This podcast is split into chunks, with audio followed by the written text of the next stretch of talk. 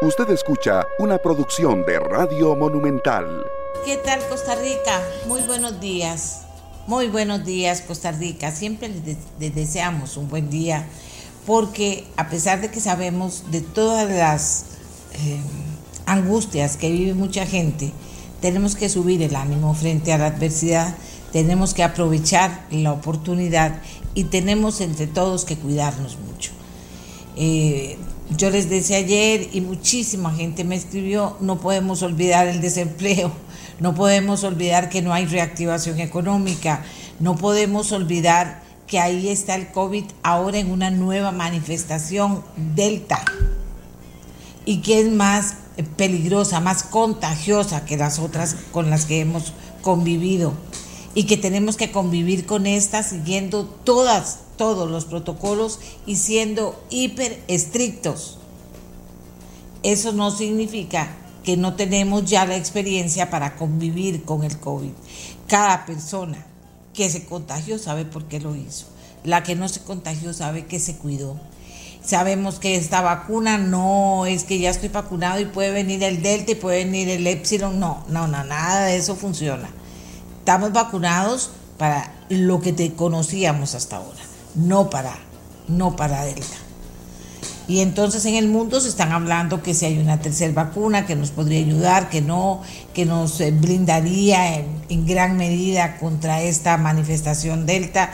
Pero la verdad es que el COVID cada vez nos asombra más y no sabemos nada más, y eso sí está claro, que si usted se cuida, que si cumple con los protocolos, que ya nos han enseñado, que si cuida a sus hijos, que si cuida a los grandes, vamos a poder convivir y salir adelante. Y ahora eh, un llamado muy particular. A los bancos, por favor, que extremen las medidas de eh, control. No solo el aforo, no. También que esté el alcohol. todo ese tipo de cosas tienen que cuidarlos. No eso es tampoco solo la mascarilla. Hay que cuidar en cada lugar. Le digo a los bancos, porque es un lugar en el que usted ve que la gente tiene que seguir yendo. Le digo también a los supermercados que lo hagan porque lo están haciendo muy relajadamente. Hay que no asustar a la gente, pero hay que recordarle a la gente que tenemos que seguirnos cuidando y que tenemos que guardar los protocolos. Y ahí no se está haciendo. El comercio, yo sé que el comercio se angustia mucho de que no vaya esta ola nueva que vamos a tener, que no nos vaya otra vez a cerrar. Bueno, depende de todos.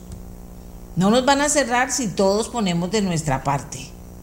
En el tema de vacunación sigo recibiendo algunas quejas, pero también muchas, eh, muchos grupos agradecidos porque en su comunidad se ha logrado, aquí tengo ya todos apuntados desde tempranito, eh, eh, se ha logrado un éxito. Entonces yo le decía a la caja del Seguro Social con toda humildad de mi parte, pero también pidiéndoles humildad. No pueden hacer eh, aplausos, no puede decir, no es que estamos haciendo todo bien, estamos haciendo todo bien, no. Hay un grupo que lo está haciendo todo bien. Entonces, con humildad caja, vaya a ver a los que lo están haciendo bien para ir a ayudar a los que no lo están haciendo tan bien en el tema de vacunación y que todos aprendamos de las experiencias positivas. Este tema de los burócratas, ustedes que me cuesta mucho traer gente, eh, eh, porque porque tengo que sacarlos de esa zona de confort de que todo lo estamos haciendo bien, todo lo estamos haciendo bien, entonces ¿qué hago yo? Y por eso muchas veces ustedes me dicen, doña Amelia, les está haciendo el favor. No, no, no. ¿Yo qué hago si un burócrata, con todo respeto, me dice que todo está bien? Yo le insinúo que no, que aquí tenemos las quejas. Y dice, bueno, es que eso, de eso aprendemos, pero todo está bien. No sé si será una filosofía o no, pero sé que no todo está bien y que lo correcto en la vida es ver qué está bien para replicarlo. Y si no lo estoy haciendo bien, aceptar que no lo estoy haciendo bien. Y también la empatía de entender a las personas que quieren vacunarse. Y sí, hay personas que están desesperadas ya por vacunarse el país está desesperado porque nos vacunemos. Están viniendo más turistas. Hoy tenemos la mesa de turismo otra vez. Van a ver qué montón de cosas para que vamos a hablar. Están volviendo los turistas. En Guanacaste la gente está fascinada. Ya los vuelos que llegaban habitualmente antes de la pandemia, ya están llegando de nuevo. Todo eso es importante. Pero si no nos vacunamos y si comienzan los casos de, de, Delta aquí, entonces todo se echa para atrás. Eso es por hablar del turismo. En los negocios, efectivamente, hay, usted véalo, un fin de semana lleno. Grandísima cantidad de negocios, de restaurantes, de gente que ya sale a comprar algo. Todo eso volvió a una más o menos normalidad. Entonces, no hagamos loco. También hay fiestas muy elegantes con muchísimas personas que se siguen haciendo. También hay fiestas y fincas que se prestan a que los muchachos lleguen a hacer sus fiestas y eso, eso, todo eso son focos de peligro, focos de peligro. Entonces podemos nosotros, si nos cuidamos todos, convivir con esto. Si no, ese tema que nos espanta y que se llama cierre, anda dando vueltas. porque? Si lo están haciendo en otros países. No es, no, es, una cuestión de que aquí en Costa Rica inventó Europa, que también tiene una experiencia, y experiencia trágica con el tema, pues salió y dijo, no, no, no, no, no, no. En muchos países dice, aquí hay que cerrar, aquí hay que cerrar y en efectivo, y efectivamente lo terminan haciendo. Aquí estoy buscando algo de lo que les había comentado, porque, porque sí, hay gente que dice, hay que ser empático, bueno, yo siempre les digo hay que ser empático, pero también hay que ser claro y hay que decir las cosas como son en su momento. Y dice, dice, no hay que discutir con Macron, el presidente de Francia, si tiene toda la razón. Dijo el presidente de Francia, no tengo ninguna intención de sacrificar mi vida, mi tiempo, mi libertad y la adolescencia de mis hijas, así como su derecho a estudiar adecuadamente por quienes se niegan a vacunarse. Esta vez se queda usted en casa, no nosotros, dijo Macron. Y en Francia, quienes no se vacunen ya no podrán ir a restaurantes, cafés y subirse a aviones o trenes a partir de agosto, cines y museos. A partir del 21 de julio, Alternativamente tendrá que presentar una prueba negativa que dejará de ser gratuita, 49 euros por el PCR, 29 euros por el antígeno. Macron luego anunció la obligación de vacunación para el personal médico y para quienes trabajan en contacto con personas frágiles. No podemos hacer que quienes tienen el sentido cívico de vacunarse carguen con la carga de los inconvenientes, dice el presidente de Francia. Las restricciones pesarán sobre otros, aquellos que por razones incomprensibles en el país de Luis Pasteur, la ciencia y la ilustración todavía dudan en utilizar la única arma disponible contra la pandemia, que es la vacuna. Emmanuel Macron, me parece que tiene todo el sentido y lo repito porque decirles, ay, no, ya que hay 16 casos, que hay 17, que hay... No, no, no, no, no. Hay que decirle a un país que ya tenemos una experiencia, que ahora por Dios enfrentemos esta con responsabilidad. Padres de familia tienen que ver cómo hacen para que sus muchachos entiendan que esto es debido a muerte y ya no es solo que los viejitos, no es solo que los grandes, no es solo que ese, que ese segmento, no, afecta a todas las edades. Y entonces, si no lo hacemos, ¿qué va a pasar? Y, vean que comencé con la economía, porque eso aquí está, que, hay gente que cree que porque hay muchas motitos repartiendo comida y tienen su trabajito, pues que entonces ya se resolvió el problema del desempleo en Costa Rica. Y no es así. Entiendan. Hay un enorme problema que no se ha resuelto, el desempleo. Hay muchísimas empresas en situación difícil y pensando a ver cómo hacen para salir adelante. No hay apoyos. El gobierno, ¿qué va? Para decirlo en bonito, ¿qué va? No va. Y todo eso está pasando. El tema es que somos un pueblo que quiere trabajar, que quiere salir adelante. Y entonces también a los que han probado el teletrabajo y ha sido efectivo y eficiente, no lo abandonen si les ha servido, no lo abandonen. No comiencen las ocurrencias ahora cuando venimos de una situación en la que aún con el teletrabajo hubo tanto contagio. Entonces, señoras, por favor, y señores, pongámonos serios todos. A los adultos mayores nos hemos portado demasiado bien y tenemos que seguirnos portando demasiado bien.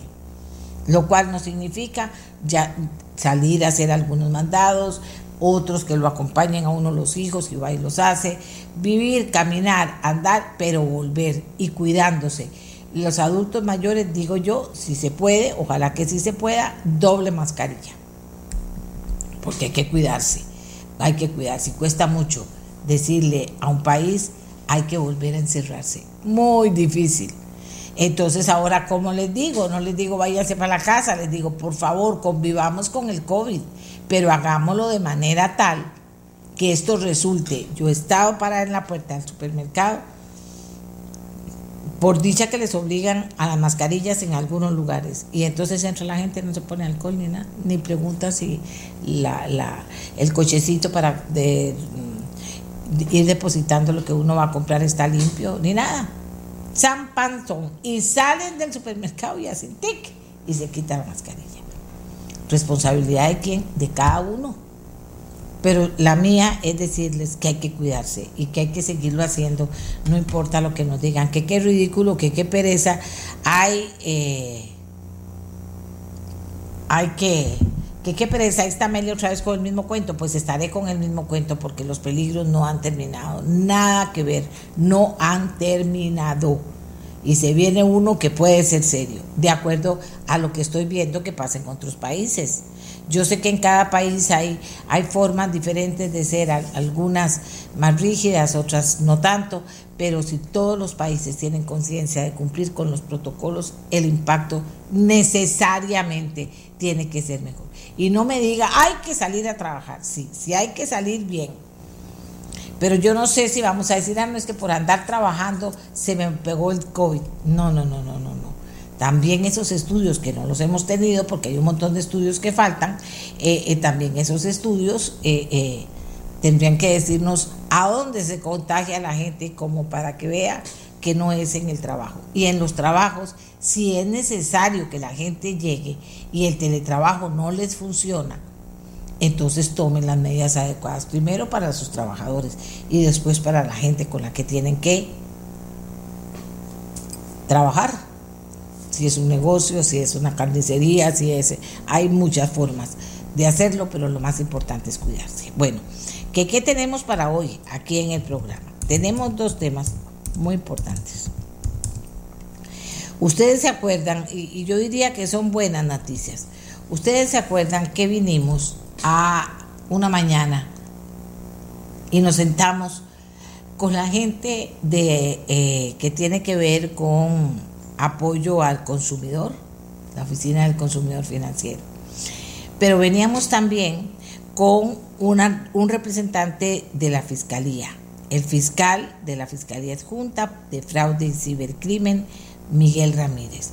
Y entonces comenzamos a hablar de que siguen robándonos, siguen robándonos, qué pasa, no se recupera la plata, la gente que se le perdió la plata en los bancos, qué se puede hacer, qué se puede hacer, qué es el espíritu de este programa. No venir y hablar y hacer un bla, bla, bla y al final no pase nada, ni no, buscar soluciones, qué se puede hacer. Y entonces por eso me traje a un montón de gente esa, esa mañana a la mesa y nos sentamos a ver qué se puede hacer, qué se ha hecho que no se ha hecho y que de verdad se puede hacer. Y en esa ocasión hablábamos de cómo aumentan los casos, los casos han aumentado desproporcionadamente, el tema de las cárceles, de todo hablamos.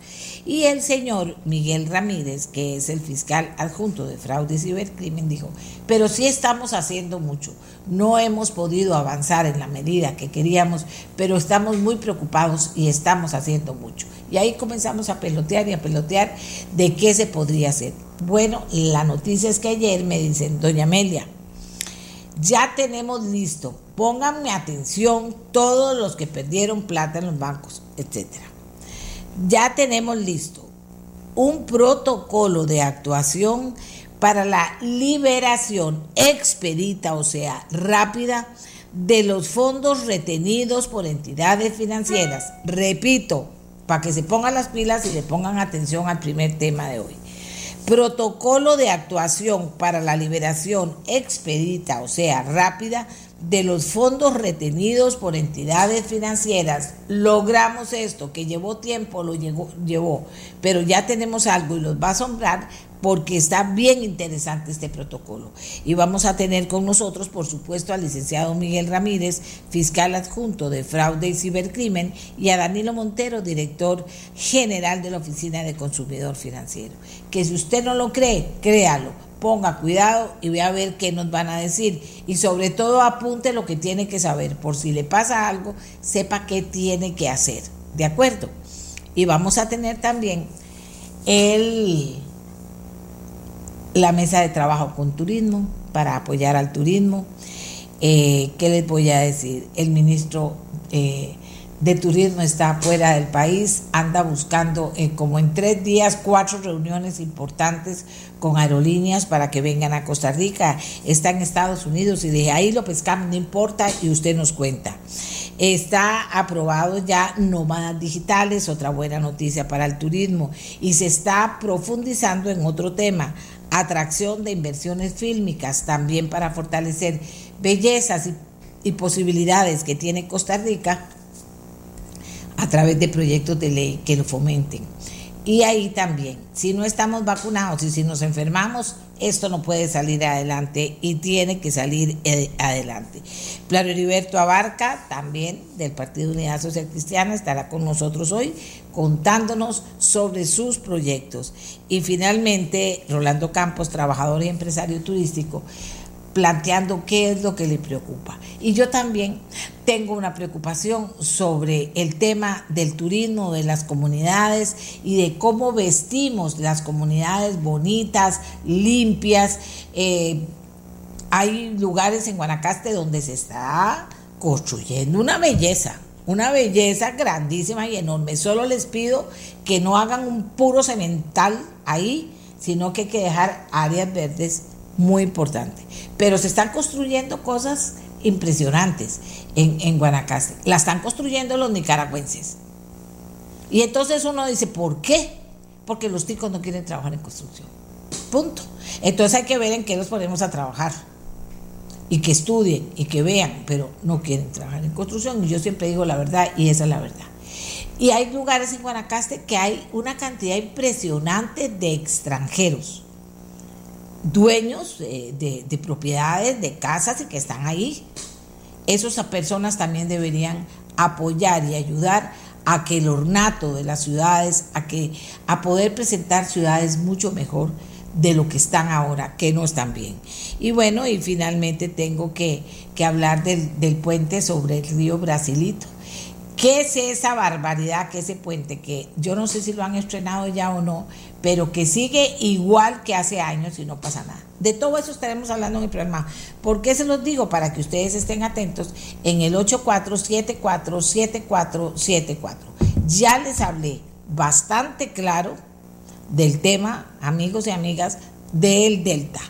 Y no entremos con que hagamos esto, lo otro, no, cuidémonos todos, sigamos los protocolos, fortalezcamos. La gente del comercio quiere gente, bueno, entonces fortalezca los aforos, fortalezca las normas de limpieza. Los supermercados fortalezcan, los bancos fortalezcan. Todos tenemos que poner de nuestra parte para que la gente pueda cuidarse, hacer sus vueltitas, ir a comerse algo si quiere, ir a pasear, a comprarse algo si quiere, pero sabe que hay todo un protocolo en el lugar en el que va que lo está cuidando también. Ok, hagamos nuestra primera pausa, nuestra primera pausa y venimos con protocolo de actuación para la liberación expedita de los fondos retenidos por entidades financieras.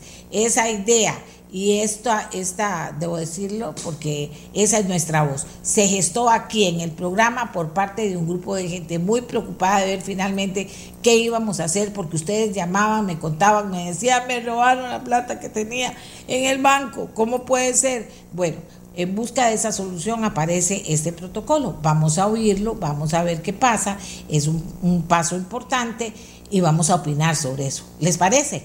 Hacemos una pausa y venimos por este tema. Y segundo, si está interesado en turismo, vea todo lo que está pasando. ¿Para qué? También para tener un logro. Cuide las comunidades, cuide que la gente cumpla con los protocolos, limpie las comunidades, corte los acates, o sea, cosas que dice uno, pero si una comunidad quiere que venga el turismo y vuelva al turismo, ¿por qué no se ponen las pilas? Hay lugares que son muy baratos y muy ricos, hay otros que son carísimos y no son buenos, pero ahí no hay otro lado donde comerse un gallo en la playa, entonces la gente tiene que ir ahí. A todas esas cosas hay que prestarle atención. Hagamos la pausa y ya volvemos. fuerza que cambia el latido de un corazón.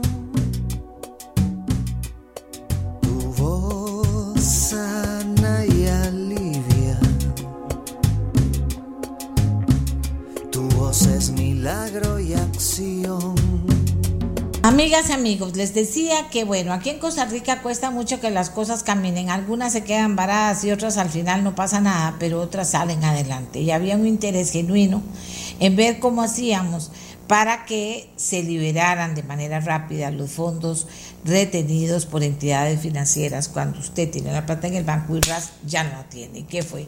Ay, es que usted no se preocupó, es que usted no dijo esto, que usted no dijo lo otro. Y se acaban las campañas. Yo debo destacar la campaña del Banco Nacional de, de, de estar insistiéndole a la gente de una forma muy educativa que hay que tener muchos cuidados, pero por otro lado había que resolver y hay que resolver muchos problemas. Es así como eh, un trabajo desarrollado por la Oficina del Consumidor Financiero, que tomó más de un año, y en el que participaron los puntos de enlace de las entidades financieras afiliadas a esta oficina, asesores legales, el Comité de Seguridad, el Comité de Ciberseguridad de la Asociación Bancaria Costarricense y muy especialmente la coordinación y el apoyo de la Fiscalía Adjunta de Fraude y Cibercrimen en la persona del señor Miguel Ramírez. Tenemos al, al eh, fiscal adjunto de fraude y cibercrimen, Miguel Ramírez, y tenemos a Danilo Montero, director general de la Oficina del Consumidor Financiero. Y voy a comenzar porque la Oficina del Consumidor Financiero trabaja para precisamente ayudar al consumidor financiero. Pero no es muchas veces que uno ve que la Fiscalía llega y plantea un, sistema de trabajo y además don Miguel Ramírez ese día que estuvo aquí en el programa, programa junto con don Danilo y representantes de los bancos, eh, eh, él dijo, pero sí estamos haciendo. Y yo le decía, pero tiene que ser más rápido. Y dice, no, estamos haciendo y verá que lo vamos a lograr. Y por supuesto, don Danilo Montero estaba más que empeñado en que esto se lograra.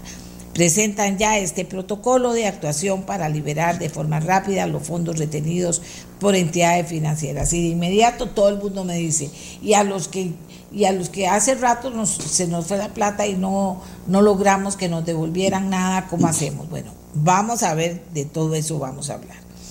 Pero en primer término yo voy a, preguntar y les voy a pedir tanto a don Miguel y a don Danilo, que yo sé que el tema es, es eh, mucho detalle, pero que tratemos de ser muy rápidos y muy puntuales para poder eh, hablar de todos los detalles importantes y básicos que la gente tiene que conocer. Así que a los dos, muy buenos días señores. Don Miguel Ramírez, a ver, adelante. Esto es verdad, es un sueño, ya está implementado, va a costar mucho implementarlo. Cuéntenos usted, señor fiscal. Bueno, buenos días, doña Amelia, y a todas las personas que nos eh, ven y escuchan. En realidad, eh, eh, sí, es una realidad y es una realidad igual que muchas cosas que hemos estado haciendo, Amelia.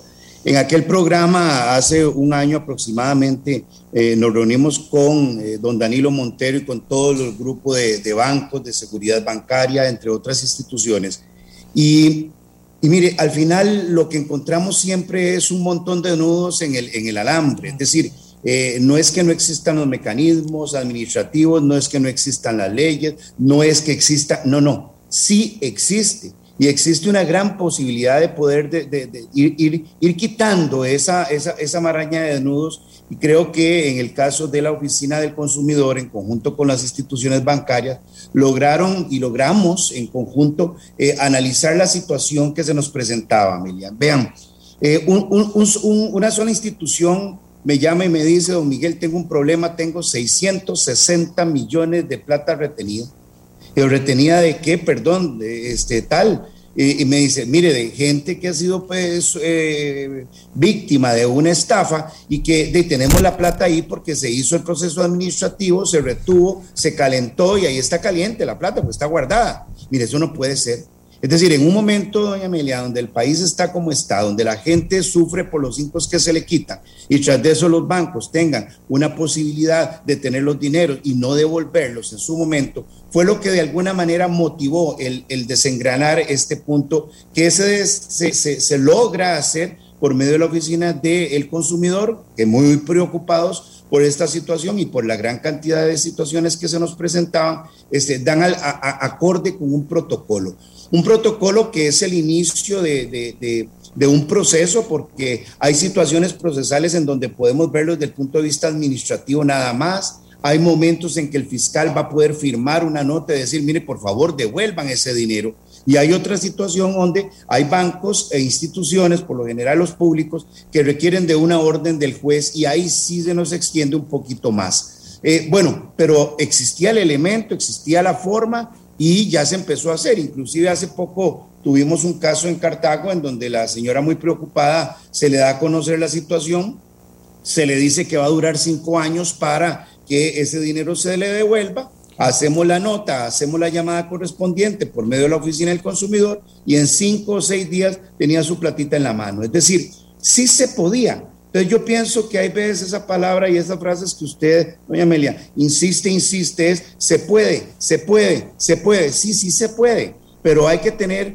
un poquito de motivación y actitud para hacer las cosas también. Así que yo, yo le agradezco enormemente a Danilo y a su grupo de trabajo y a la gente de las instituciones bancarias que se preocupan y más en este momento, que se están preocupando por ese tipo de víctimas que de alguna manera este, ya pueden gozar de su plata. Lógicamente, doña Amelia, y eso es importantísimo, estamos hablando de todas aquellas operaciones que en el momento que se realiza la transacción fraudulenta logramos detectarla y logramos retener ese dinero. ¿Por qué? Porque hay una situación en donde el dinero se fue, eh, se hizo la transacción, no pusieron denuncia, la ponen tres, cuatro, diez días después y ya los dineros han salido de todas las esferas de toda esta gente. Bueno, no es que no estamos haciendo nada, inmediatamente indagamos, inmediatamente acusamos y realizamos el, el proceso judicial, que eso sí se convierte en un proceso más lento. Pero todos aquellos dineros que logramos retener en el momento, en el momento de la operación, en el momento que el banco los detecta, es un éxito porque sí tenemos la posibilidad de poderse devolver esa platita a la gente. Eh, gracias, don Miguel. Don Danilo, eh, comenzó un trabajo importante. Tenemos números de cómo está la situación ahorita y los tres pasos fundamentales que este protocolo eh, nos enseña para que la gente pueda actuar en beneficio de poder recuperar rápido su plata. Eh, muy buenos días, doña Amelia, y gracias por la invitación y saludos a, Miguel también, este, que nos apoyó desde el principio cuando nos metimos en esta cosa. Yo, yo le mencioné a usted, doña Amelia, que, que ese protocolo debería llevar el nombre suyo porque vino esa exageración. Usted en realidad eh, llamó la atención sobre un tema eh, que curiosamente tenía posiblemente 20 años o 20 y pico de años de estar sucediendo, y es que había una interpretación un poco eh, extrema, de extrema, extremo conservadurismo de las entidades financieras, creo que es principalmente las entidades públicas, en el sentido de que la plata que le quitaban a una persona de su cuenta y la movían a otro banco, eh, lograban detectar que provenía de una operación fraudulenta, la bloqueaban. Pero después para liberarla, ahí no, ahí el banco no podía actuar de oficio, necesitaba una resolución judicial, como dice don Miguel.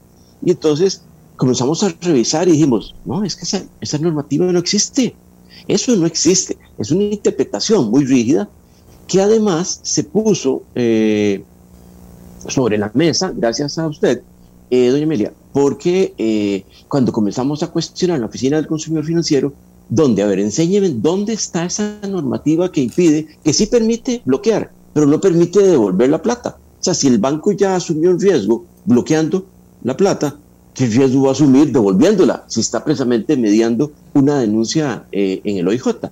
Ahí entonces fue cuando entonces intervino eh, el equipo de Don Miguel y nos orientó muchísimo. ¿Por qué tomó un año? porque no era algo tan rápido de cambiarle el pensamiento. Los ticos nos cuesta cambiar, doña Amelia, usted lo ha dicho un montón de veces, ¿verdad? Eh, los procesos ahí están y así funcionan y déjelo quedito porque si no se rompe. No, no, no, no. en realidad, eh, también creo que usted muchas veces nos ha llamado la atención de que eh, de esos empujones hay que darlos porque si no, no cambiamos. Y entonces tuvimos que hablar con eh, departamentos legales de los bancos, con eh, asesores legales en la asociación bancaria que nos dieron mucha orientación, los miembros de los comités de seguridad y ciberseguridad de la asociación bancaria, afinar el procedimiento con el equipo de Don Miguel. Entonces, al final logramos encontrar no solo que no existía tal eh, normativa que impidiera devolver los recursos. Sí, sí interpretaban que se podía retener, pero no devolver. Y en segundo lugar, convencer a la gente, de, a las entidades financieras, que sí se podían devolver mediando la denuncia y el oficio que eh, emite el, eh, la fiscalía. Y entonces, eh, como acaba de mencionar don Miguel, acabamos de tener un caso en, en, vivo, en caliente, en Cartago, de una señora a la que le movieron los, de forma fraudulenta los fondos y la entidad financiera privada a la que fueron a dar eh, le planteamos, le dijimos, mire, tenemos este protocolo que estaría para salir, eh, ¿está dispuesto? Sí, sí, démosle, démosle. Y entonces con ese oficio de la fiscalía lo devolvemos. Y efectivamente en días la señora logró retornar los recursos. Ahora, esto no impide o esto no elimina la urgencia de que las personas sean cuidadosas con el manejo de sus claves, de sus tokens. Siguen siendo extremadamente confiados. Y como ya don Miguel lo aclaró, este protocolo nos permite actuar cuando las platas logran ser detenidas a tiempo. Pero si la estafa me la están haciendo a mí y un fulano está en el cajero automático esperando a que la plata entre y ya mete la tarjeta y saca el efectivo, ya ahí perdemos la posibilidad de actuar. Si la persona, el criminal está esperando que la plata entre a una segunda cuenta y de ahí moverla a una tercera cuenta, ya no podemos actuar. Y ahí eh, vienen los procesos judiciales que indicó Miguel. Ahora, números. ¿Cuánto es el porcentaje de personas que están en esa situación, en la, de, en la de que se va a trazar, queramos que no, por la forma rápida en que eso pasó? Yo creo que esa sería la fiscalía, eh, doña Amelia, eh, porque son, hay, gente que no denuncia, por ejemplo, ya lo acaba de mencionar Miguel, y hay una cantidad de delitos de diverso tipo que no todos configuran dentro de este esquema.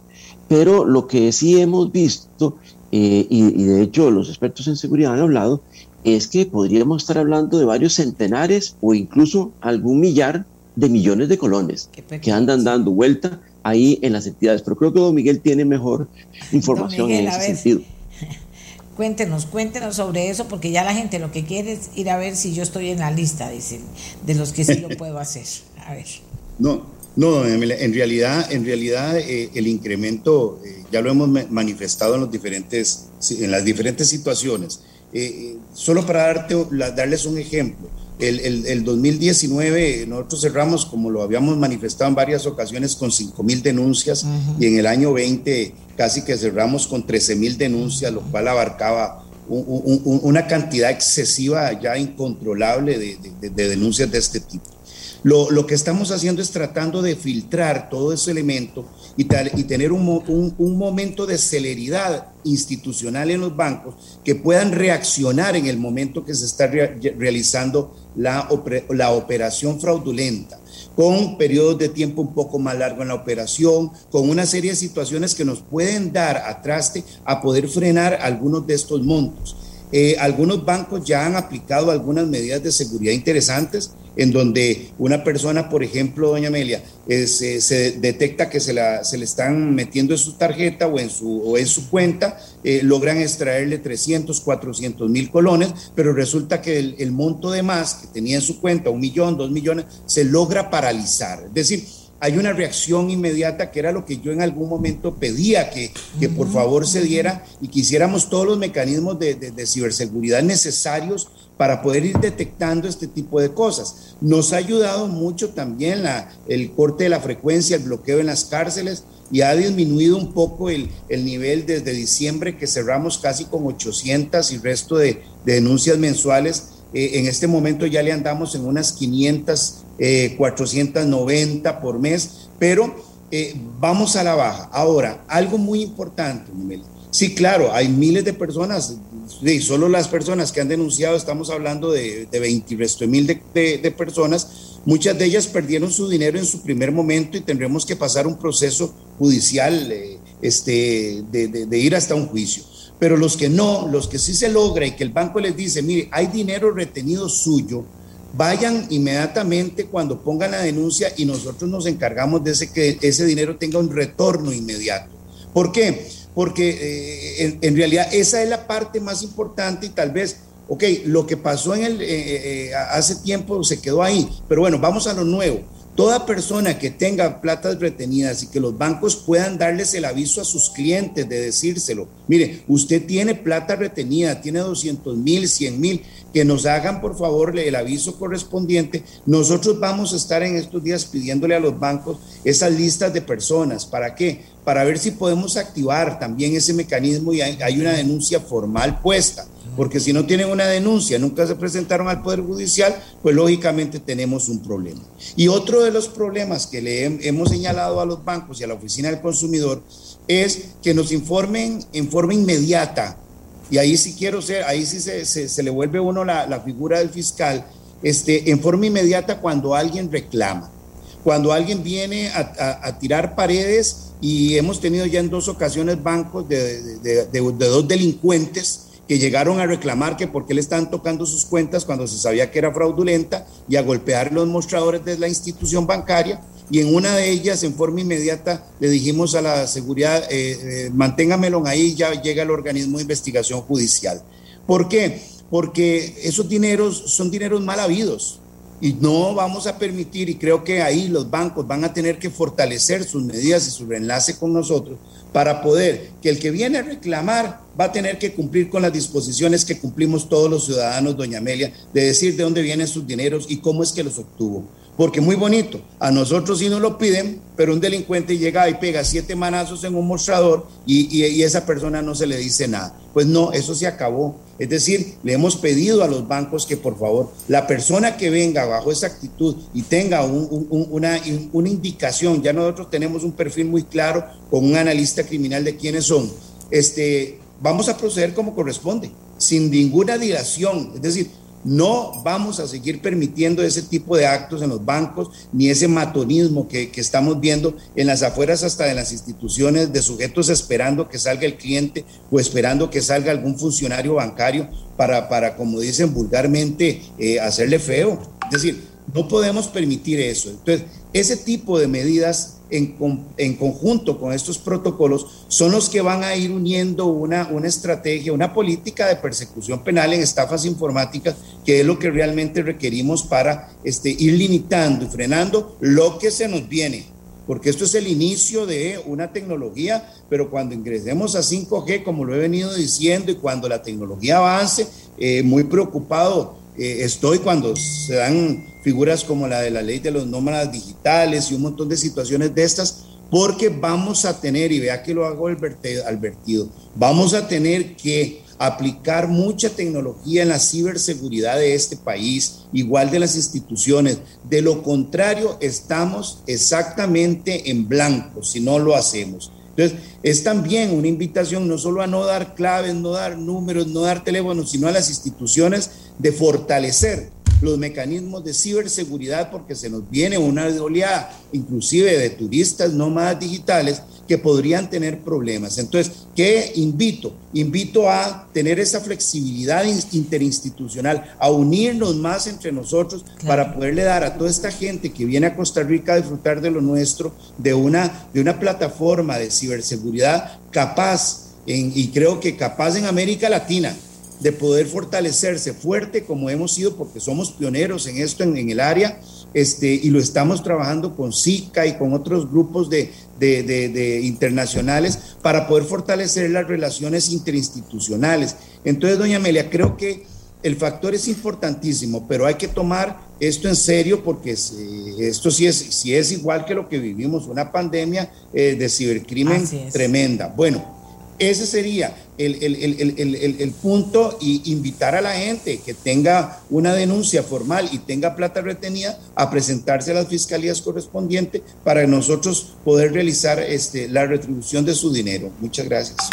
No, no, no, me encanta, me encanta, porque usted no solamente dice, hay que hacer, como me dijo a mí, ¿cómo que no estamos haciendo? Estamos haciendo, doña Amelia, pero necesitamos varias cosas.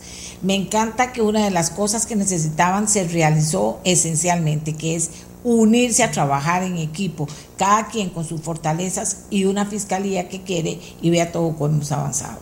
Don Danilo, entonces, presentarse, cuéntenos un poquito más, presentarse a las fiscalías correspondientes, dice eh, don Miguel. Cuéntenle un poquito más a la gente. Sí, ahí hay dos cosas importantísimas eh, en eso que menciona don Miguel. Uno, eh, las personas muy probablemente se van a encontrar con que escuchan, escucharon este programa y llegan y se enteran de que efectivamente le retuvieron una plata que retuvieron porque la entidad estableció mecanismos que determinaron que ese movimiento eh, era eh, una operación fraudulenta. Eh, ahí surge entonces un primer detalle y es que, y con esta señora que mencionamos ahora de Cartago, lo primero que la entidad financiera reaccionó es, ah, no, esto le va a durar años, ah, no, este siéntese ese país pacientemente que esto se resuelva. No, eso no es así. Eh, las personas van a tener que volverse más peleonas, más eh, eh mm, a defender más sus a exigir sus derechos, exacto, a exigir sus derechos. Claro, pero si por alguna razón la entidad financiera, y aquí tengo que ser como muy franco en esto, doña Meli, eh, las entidades públicas, como son organizaciones tan grandes, tan complejas, eh, nos da la impresión, tenemos la impresión, por lo que estuvimos conversando con, un gerente bancario, de que una cosa piensa la gerencia y otra cosa actúan en los mostradores. Y entonces, para eso está la oficina.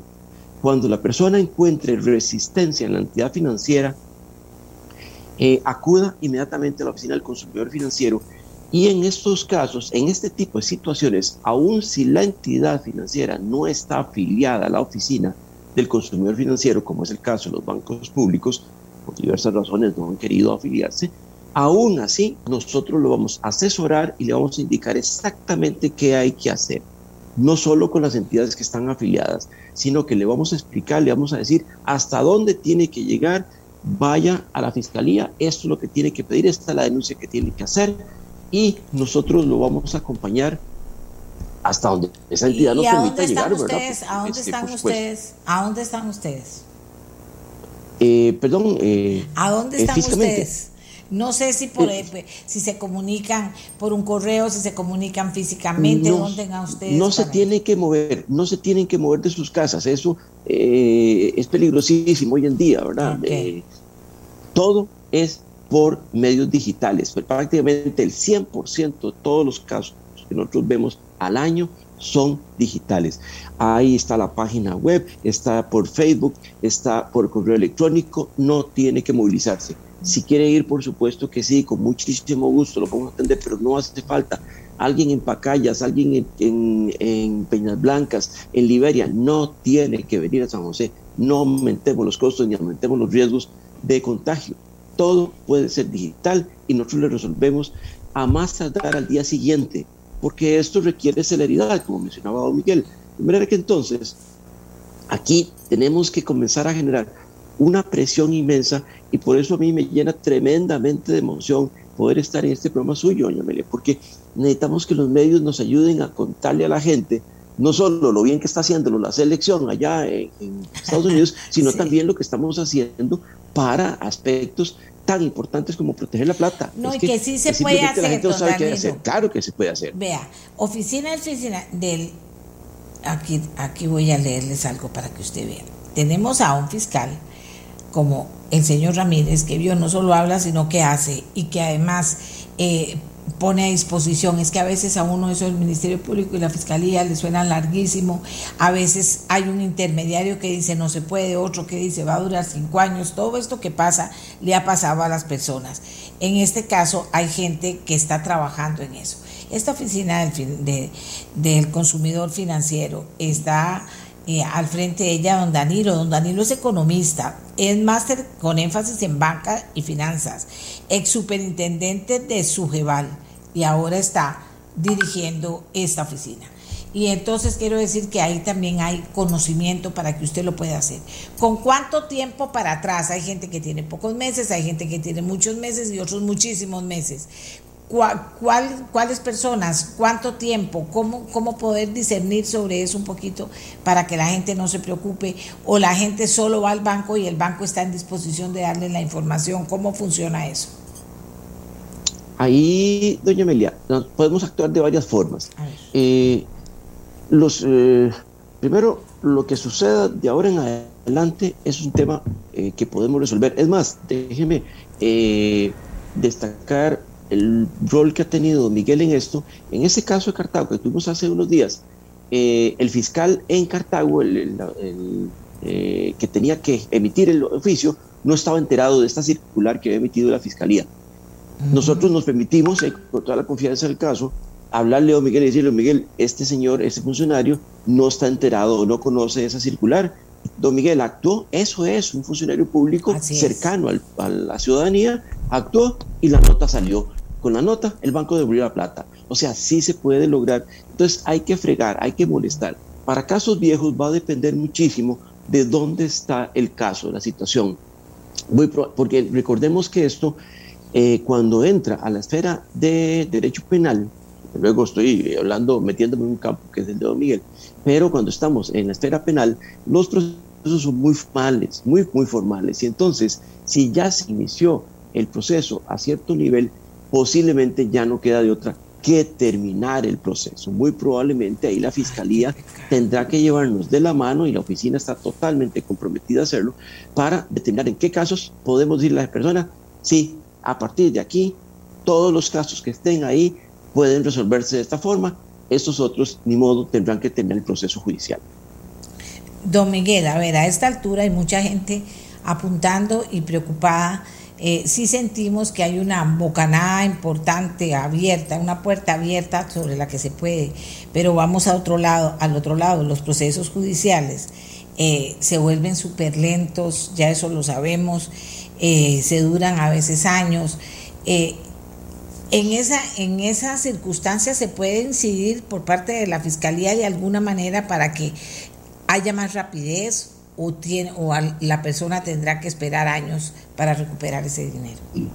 No, no, no, doña Amelia. Es decir, este, eh, vamos a ver, los procesos que, que, encontré en aquel momento eran procesos donde se estaban pidiendo, eh, no sé, 20, 25 modalidades de investigación que al final llegaban al mismo punto.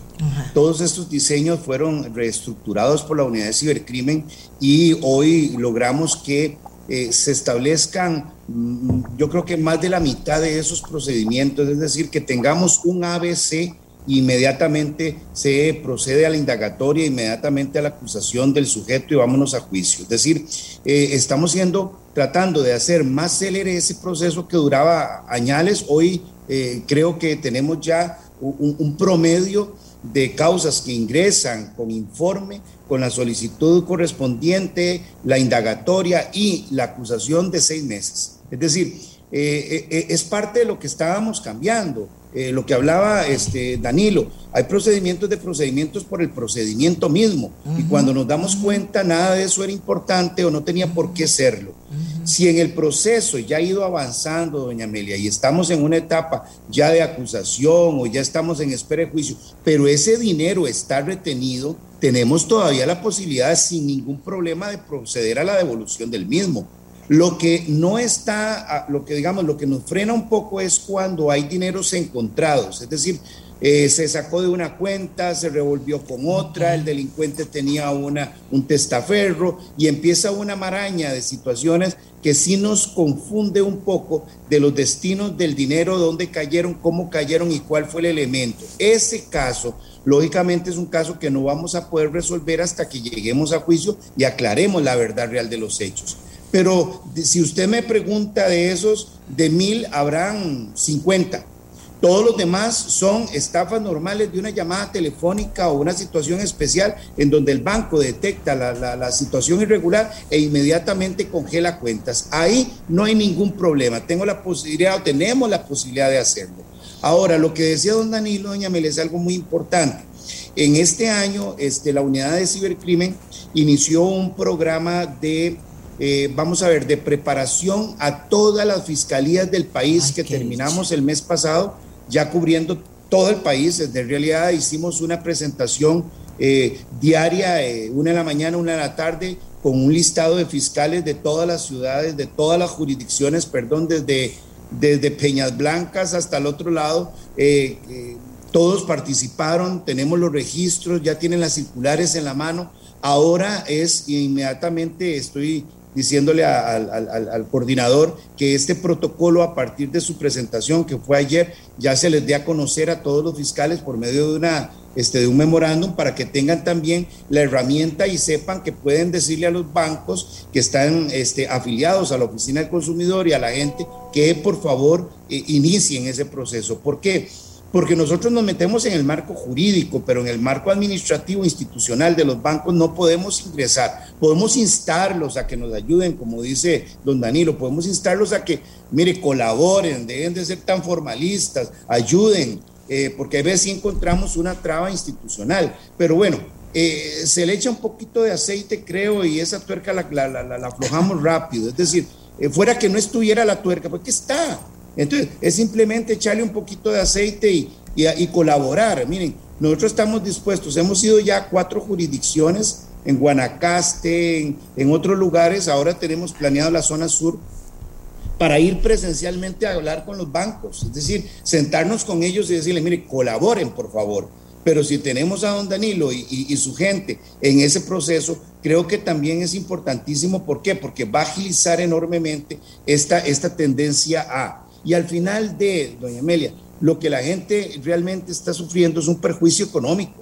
Y si logramos recuperárselo, aunque sea un mínimo, eh, eh, eh, para mí es un éxito. ¿Por qué? Porque eso desmotiva también. Recordemos que para la delincuencia, el desmotivarlo es quitarles las platas. Entonces, si logramos dejar de que eso sea para ellos un lucro, entonces vamos a lograr que ellos disminuyan su actividad. Y eso es muy claro.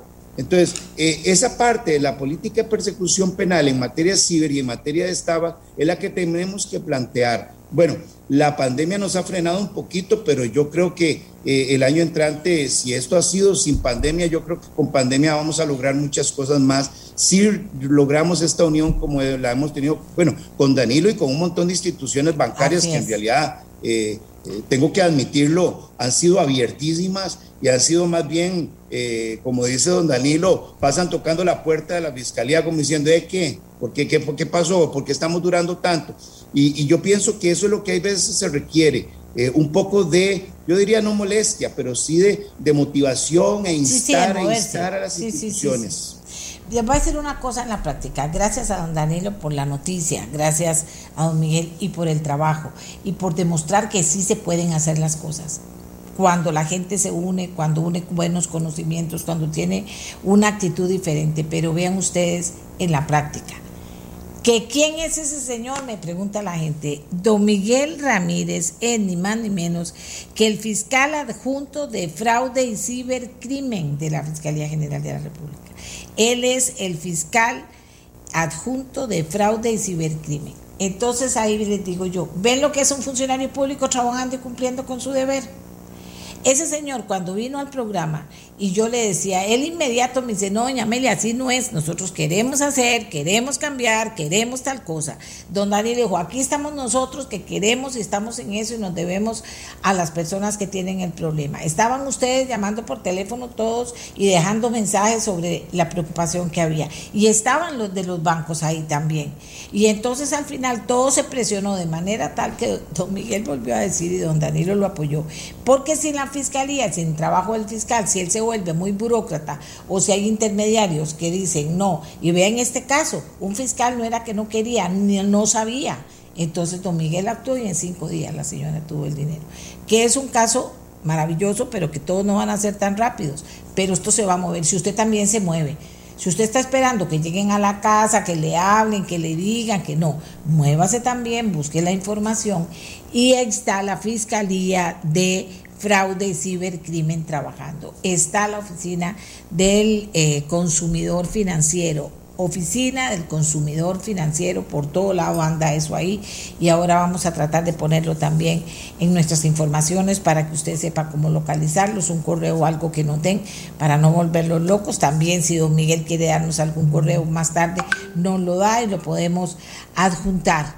Eh, fíjese usted que que eso me llena de ilusión, pero además no es una cuestión de ilusión y de poesía, también hay poesía, por eso digo yo, si queremos podemos cambiar las cosas, si tiene que haber poesía, ganas, ilusión, esperanza, que don Miguel diga que hay que ayudarle a esta gente, porque esto, por lo otro, y nos vamos a mover y vamos a ver esto, y vamos a, a preparar a los fiscales, y si hay algún problema, vamos a ir a atenderlo, eso es poesía. ¿Verdad? Pero también es eficiencia, también es un funcionario público que está comprometido, que trabaja, que tiene ganas, además está hallado y pellizcado. Eh, eh, don, el señor Danilo Montero es un hombre de gran experiencia también, retirado, que ahora está trabajando para ayudar a todo el consumidor financiero. Y los bancos se pusieron las pilas. Así se hace. Don Miguel, entonces gracias, un minutito para despedirse, don Danilo, otro minutito para despedirse de la gente con el mensaje que ustedes quieran, pero yo tenía que decir eso. Hay cosas que la diferencia la hace la persona. Claro, esa persona ocupa de muchos apoyos, de mucha gente y de todo, pero hay una persona que lo hace, que se compromete y eso sí, que le pone, ¿verdad? Porque en estas cosas hay mucho trabajo. ¿O me equivoco, don Danilo?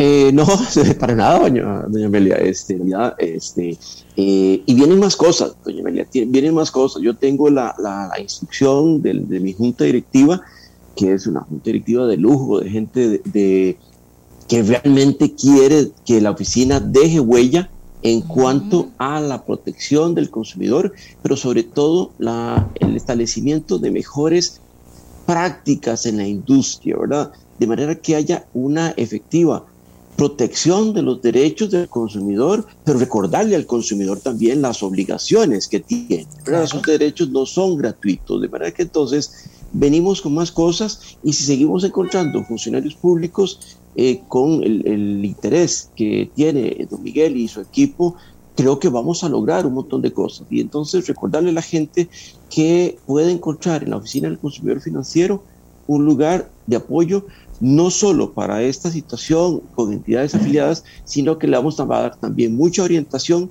para que no lo paqueten, para que no le metan cuento en entidades eh, que le digan que eso no, no, no, en realidad don Miguel no conoce. No, claro que sí, que te conoce, por uh. supuesto que te conoce, ¿verdad? Y si no le quieren eh, poner atención, la oficina directamente puede conversar con don Miguel y nosotros nos encargamos que se haga el milagro. Así me gusta, don Miguel. Termina usted este, esta parte del programa hoy. Adelante. Gracias, doña Amelia. Muy agradecido con Daniel y con la gente que nos escucha, inclusive la gente que nos critica, porque ese es el punto más importante. En realidad, la labor del funcionario en el Ministerio Público es ardua. Eh, tengo un equipo de trabajo comprometido.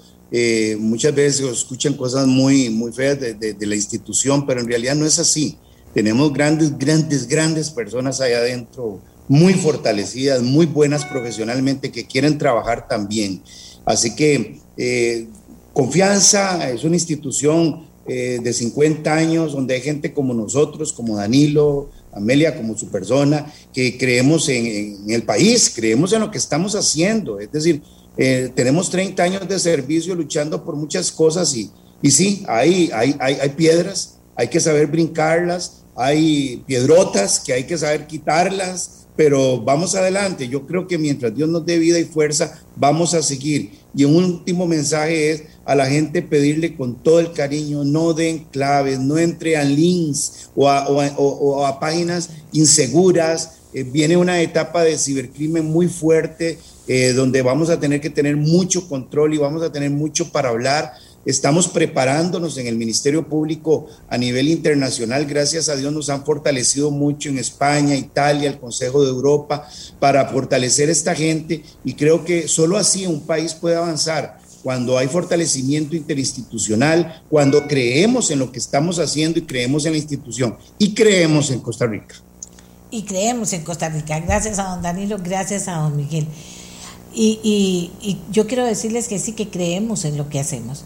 Yo cuando pienso, vamos a agarrar esto fuerte, vamos, de, esto no funciona, traigamos a la gente y que le cuente a Costa Rica por qué no se pueden hacer las cosas. Y generalmente me ha pasado esto, descubro que sí se pueden hacer y que todos se ponen las pilas y que se pueden hacer.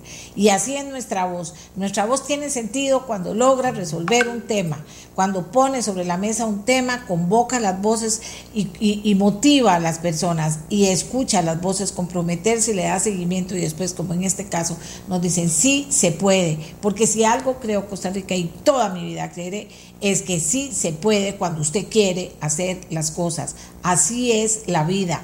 Por eso no entiendo por qué en tema de desempleo aquí no pasa nada, por qué en tema de reactivación económica no pasa nada, por qué en tantas cosas no pasa nada. Siempre la diferencia lo hace querer poder hacer las cosas. Y vean, nos encontramos con Miguel y con don Danilo y con los bancos que quisieron apoyar y esto se comenzó a mover. Así que Costa Rica, si usted le ha pasado, tranquilo y tranquila, llame a su banco, comience la historia eh, a, la oficina y si no yo estoy en el 84747474 para conectar si ustedes no encuentran a alguien porque yo estoy para servirles. Así que hoy el programa es muy especial. Hay que creer en Costa Rica, como dice don Miguel y como dice don Danilo. Hoy venimos con la mesa de trabajo de turismo para que ustedes vean.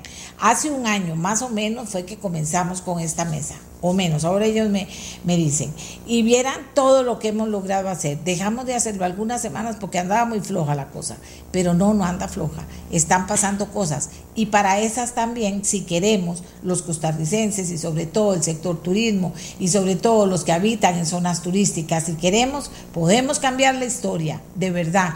Hay cosas que no puede hacer una persona, que lo pueden hacer en una comunidad. Hay cosas que las puede hacer en la asamblea, hay cosas que las puede hacer un país, pero sí se puede si se quieren hacer las cosas. Si se comienzan con negociaciones, cosas oscuras, turbias y todo eso, así nos sirve. Con transparencia, caminemos, señores, caminemos haciendo lo que podemos hacer y haciéndolo bien hecho. ¿De acuerdo? Hacemos la pausa y venimos con turismo. Va a haber sector turismo, todo lo que está pasando, pero si no se prepara el sector turismo y no trabajamos todos apoyándolo, tampoco va a caminar. Las cosas caminan cuando podemos hacer las cosas bien. Y los ticos pellizcados, nadie nos la ve. ¿Verdad? ¿Sí o no? Ya volvemos. Amigas y amigos, sí, muchas voces juntas de gente que quiera cambiar las cosas, las cambia la verdad. Y aquí en nuestra voz estamos pasando esas historias de gente que quiso en un problema grande, mediano, pequeño y que se unieron varias voluntades de gente que quiere, pellizcados todos siempre y logramos cosas. La mesa de trabajo de turismo también está logrando cosas. Claro, elegí puros pellizcados. Ahí está el ministro de turismo que es un señor pellizcado, la pura y santa verdad. Está Carlos Ricardo Benavides, que conoce muy bien el tema turismo y es pellizcado, y, Pablo Heriberto Barca, que conoce el tema turismo y es pellizcado. Y además está un repellizcado que es don Rolando Campos, que trabaja en el sector turismo y es empresario turístico también, quienes eh, se sentaron aquí con nosotros a ver dónde estaban los problemas, cómo se podían arreglar, qué proyectos se podían impulsar en la Asamblea, qué proyectos se podían impulsar en las municipalidades, qué proyectos pueden impulsar las comunidades, qué proyectos puede participar el gobierno y salir adelante. Y hemos ido logrando cosas. La última vez yo decía, bueno, bueno, esto está muy lento y no, me asombraron. Me asombraron porque tenemos muchas cosas importantes para el día de hoy. Tenemos al ministro de Turismo, que lo convoqué para la reunión, me dice, no puedo, doña Amelia, porque estoy en Estados Unidos y tengo cuatro, tres días para hablar con cuatro empresarios de líneas aéreas para que vayan a Costa Rica. Y estoy muy prensado, le digo, no, no, de ahí me llamo, le, lo llamo y le cuenta a Costa Rica en qué anda y, y también le cuenta a Costa Rica lo que hemos logrado avanzar en tema turismo en este último mes y en el que por supuesto los esfuerzos de muchas personas tienen que ver, pero ustedes han estado ahí liderándolo. Entonces voy a comenzar con el ministro de Turismo que está, él nos va a decir a dónde y nos va a, repasar qué hemos logrado avanzar para que la gente vea que esta mesa está trabajando. Don Gustavo Segura, adelante y buenos días a los otros compañeros de mesa. Adelante, don Gustavo. Doña Amelia, muchísimas gracias. Muy buenos días a usted, a toda la audiencia de nuestra voz y por supuesto un gran saludo a, los señores diputados, don Carlos Ricardo, don Pablo Heriberto y, y, a, don Rolando Campos, que, que como dice usted es un empunchado como, como pocos. Eh, doña Amelia, sí, eh, esta semana estamos haciendo una gira muy, muy cansadilla, pero vieras qué interesante, porque en tres días le pedí reuniones a cinco aerolíneas, no a cuatro, a cinco aerolíneas, eh, porque, doña Amelia, lo que vemos nosotros es que Estados Unidos ya tiene más de 160 millones de personas vacunadas con las vacunas que tienen la más alta eficacia para prevenir no solo contagio del COVID, sino eh, para evitar y bajar casi a cero el riesgo de hospitalización. Entonces, este es el mercado que aunque históricamente ha sido el más importante para nosotros, hoy día es absolutamente el más estratégico. Así es que me vine a hablar con aerolíneas que ya vuelan a Costa Rica con datos en la mano, eh, dependiendo de cuál es el tipo de aviones que vuelan, eh, dónde es que tienen centros de conexiones cada aerolínea, porque cada aerolínea tiene centros de conexiones distintos, para pedirles algunas rutas que todavía no tenemos en conexión directa con Costa Rica o que podrían reforzarse. Le menciono algunas ciudades que andamos pulseando, doña Amelia. Por ejemplo, desde Washington, desde Boston, desde Chicago, desde Tampa, desde Austin, eh, hay, hay, un montón, Filadelfia, por ejemplo, hay un montón de ciudades que tienen una alta concentración de turistas idóneos para Costa Rica que todavía no tenemos conexiones directas. Entonces, eh, de ahí, me ojalá que entre un par de semanas me, pueda invitar usted y yo contarle cuál es el resultado de la gira de esta semana. ¿Cómo le ha ido? ¿Cómo le ha ido ahorita? Eh, Vieras que la gente aprecia mucho eh, recibir la delegación de Costa Rica, que aunque somos poquitos, pues te agradecen que vaya el ministro personalmente, por un lado, y por otro lado, no llegamos nada más a decirle, miren, vieras qué bonito que es Costa Rica, no. Llegamos con la tarea hecha, llevamos presentaciones muy técnicas, doña Amelia, eh, con datos muy concretos, porque conocemos los datos de dónde tienen ellos los centros de conexión, cuáles son las rutas idóneas para cada aerolínea. Y bueno, yo, yo tengo toda la fe puesta que, que el esfuerzo va, va, a rendir sus frutos. Porque, doña Amelia, ya, ya el proceso de recuperación lo vemos en marcha. Cuando uno ve las, las estadísticas, de los turistas que están llegando a Liberia, por ejemplo. Ya el mes pasado, el tráfico que llegó al aeropuerto de Guanacaste em, es el mismo que llegó en junio del 2019. Y ya hoy superó. Eso es una maravilla. Eso es una maravilla. Superó, eso ya. Y, y, el tráfico que está llegando al aeropuerto Juan Santa María ya anda más o menos como por el 60% en total. Y si es de estadounidenses, anda como por el 75%. Entonces, justamente una de las cosas que estoy haciendo, doña Amelia, es que la otra semana, ya de vuelta en Costa Rica, tengo reuniones con varios bancos, con las juntas directivas de los bancos, para explicar que esos números hay que interpretarlos con mucho cuidado, ¿verdad? No se trata de decir, ya, ya turismo está bien, porque ya están llegando los turistas, empecemos a cobrarle los créditos que habíamos readecuado. No, Dios guarde. Eh, ya está empezando el sector turismo a recibir cierta cantidad de oxígeno y más bien para mí la forma correcta de interpretar esos números es que ahora sí es cierto que estamos viendo luz al final del camino. Es como ir cruzando un río ya estamos viendo el otro lado, la ribera del río, ¿verdad? Y es momento más bien para que los bancos den crédito en condiciones blandas, readecúen más los plazos de los créditos para que ahora sí, en el 2022 y 2023, con un sector recuperado, podamos ayudarles. Eh, doña Amelia, yo quería, si usted me permite. Muchas noticias, sí, sí, sí, tiene mucho en la, en la gavetilla. Hoy todo el mundo trae bastante en la maletilla, por dicha. Sí, gracias a Dios. Y, lo que pasa es que dentro de 15 o 20 minutos tengo que salir soplado porque tengo que agarrar un tren para la reunión con una de las aerolíneas. Está bien, adelante. doña Amelia, vea, eh, hace un año en su programa, eh, me acuerdo una de las primeras oportunidades que tuve de, conversar con, con, los, con los oyentes de nuestra voz hablábamos de la situación que tenían las mujeres que viajan solas. Y en ese programa yo me comprometí hace un año a que el ICT iba a hacer algo al respecto. Bueno, este mes hemos lanzado, doña Amelia, la red Sofía. La red Sofía la, desarrollamos con asesoría del INAMO y del Consejo de Seguridad Turística, donde participan embajadas, Ministerio de Seguridad y, Canatur. Y eh, lanzamos un programa que es una capacitación gratuita, doña Amelia, para cualquier empresa del, sector turismo de cualquier área del turismo y se le dan herramientas prácticas para poder atender mejor a las mujeres que viajan solas, porque eso enlaza perfectamente con una maravillosa noticia que nos dio el Congreso de la República y gracias don Carlos Ricardo, gracias don Pablo Heriberto y todos los diputados y diputadas que votaron en segundo debate el proyecto nómadas digitales. Muchas turistas de larga estadía nómadas digitales son mujeres que van a querer venir a Costa Rica a teletrabajar desde acá, en muchos casos solas, a veces vendrán con su familia, pero con esta capacitación que va a dar la red Sofía gratuita, las empresas del turismo van a poder entender mejor con herramientas prácticas cómo proveer más seguridad a la, turista mujer que viaja sola. Eso es algo importantísimo que sin duda eh, es una bola que se, que se echó a rodar acá en su programa hace menos de un año. También en febrero, doña Amelia, cuando empezamos con la mesa de trabajo con los, con los señores con los que estoy esta mañana aquí compartiendo, eh, Recordaremos que hicimos el lanzamiento de un número importante de medidas de alivio del sector y la semana pasada ya el INDER anunció los 53 organizaciones del sector turismo, especialmente conformado por mujeres, que ya empezaron a recibir los fondos no reembolsables de 5 millones de colones cada una. Y en algunos casos se trata de cámaras regionales de turismo que con esto van a poder tener eh, un poquito de oxígeno para poder seguir operando y articulando eh, la dinámica del turismo en sus comunidades, que como usted bien dice, hoy en la, en la, apertura de su programa usted decía que mucho de lo que podemos hacer por atender mejor al turista está en las manos de las propias comunidades y, en eso las cámaras regionales juegan un papel muy importante. Entonces, ya el INDER pues, nos, da un resultado maravilloso.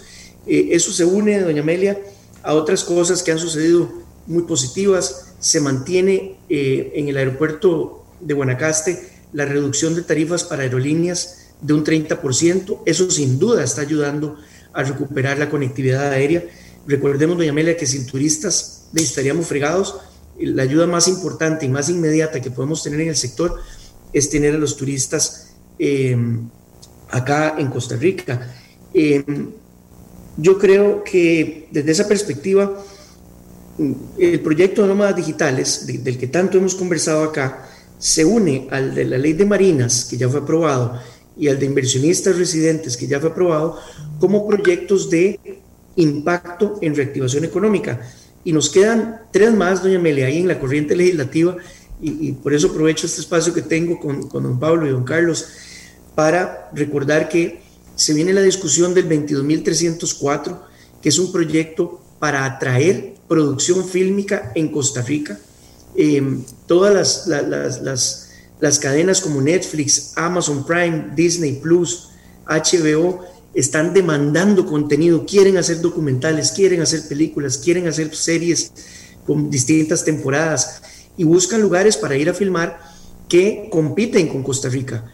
Y Costa Rica necesita competir mejor con condiciones para atraerlos, porque en Colombia, en, Dominicana, en Panamá, en Nueva Zelanda, eh, casi que les pagan a esas, esas empresas para que vayan. Nosotros no les podemos pagar, pero sí les podemos dar mejores condiciones. Este es un proyecto que es sumamente reactivador de la economía Doña Amelia, porque cada vez que viene una producción fílmica de carácter internacional, la gente viene a rentar carros, a rentar habitaciones, a contratar alimentos, a contratar audiovisuales en el país, a, actrices y actores para que participen de las producciones. Eso es bien importante.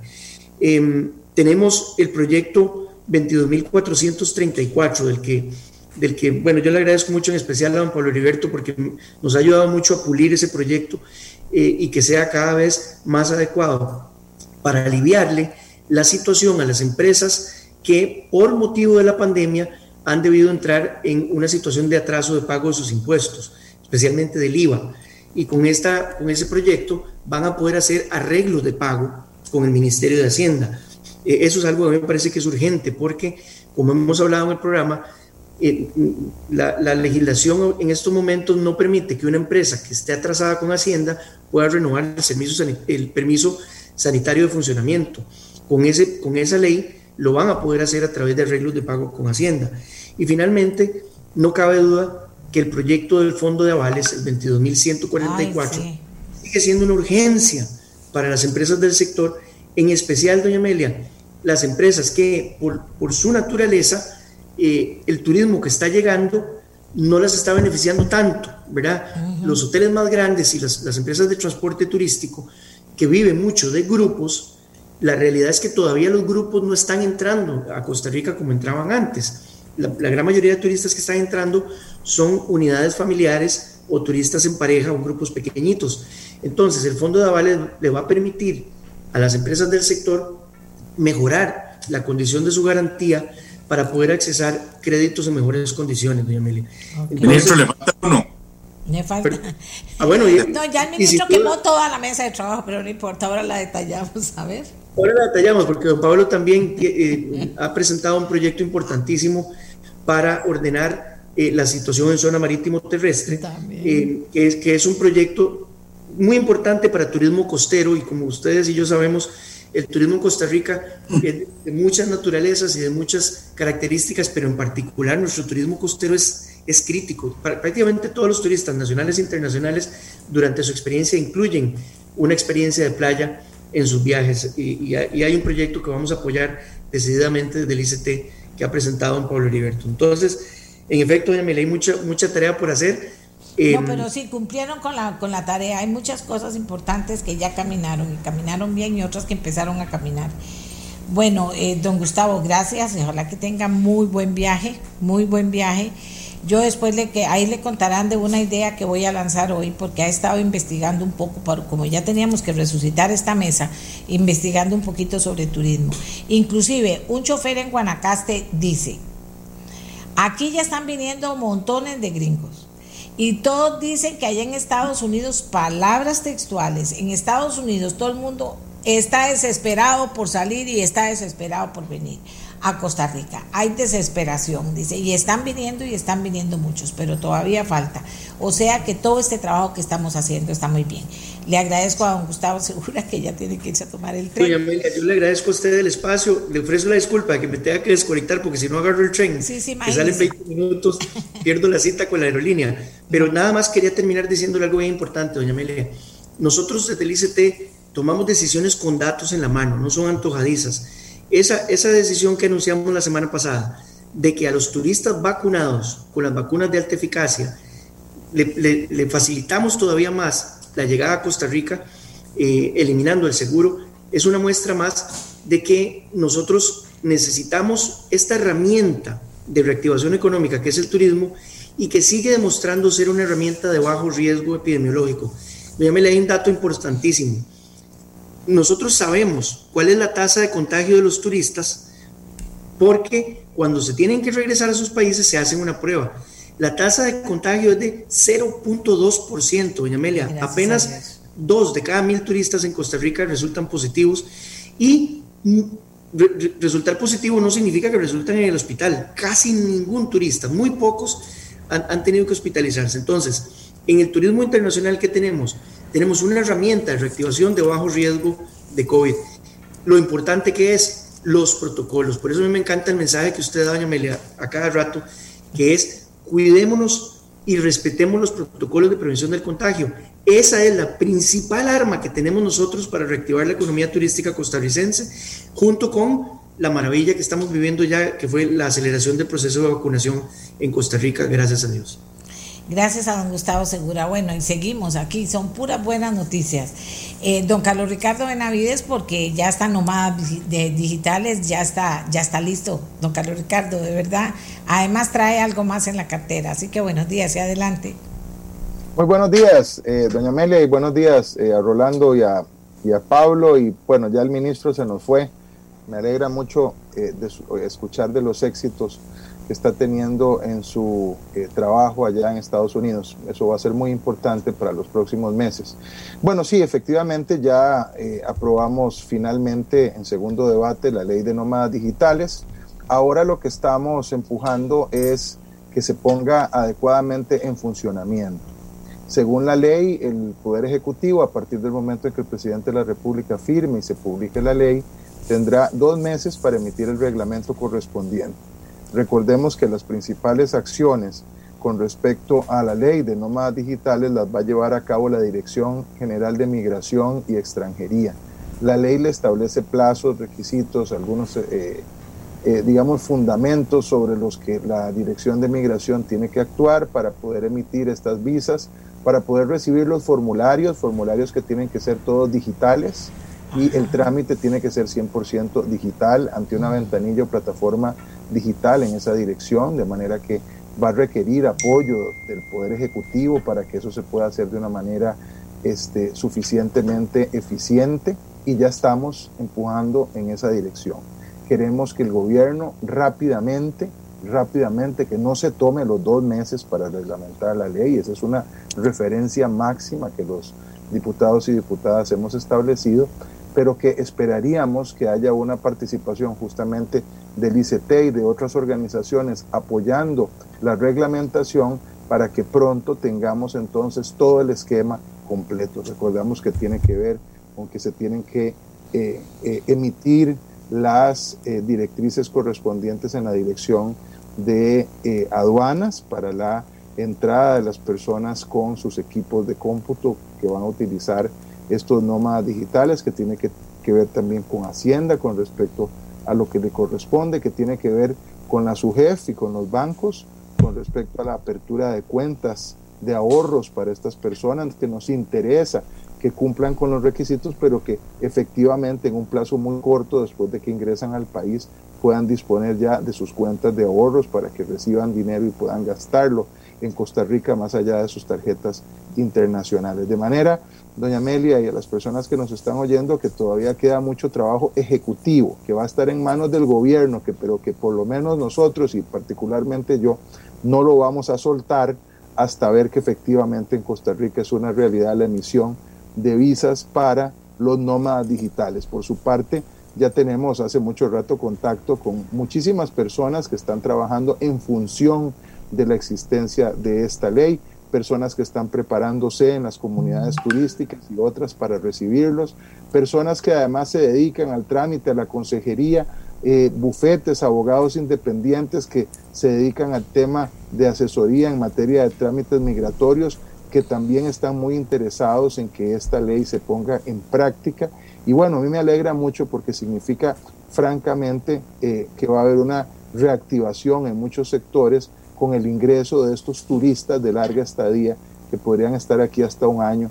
Imagínense lo que significa para las o los propietarios de un establecimiento turístico de hospedaje, eh, que se le lleguen a quedar personas por tres meses, por cuatro meses, por seis meses o, por un año. Bueno, es exactamente lo que estamos buscando y creemos que lo vamos a lograr.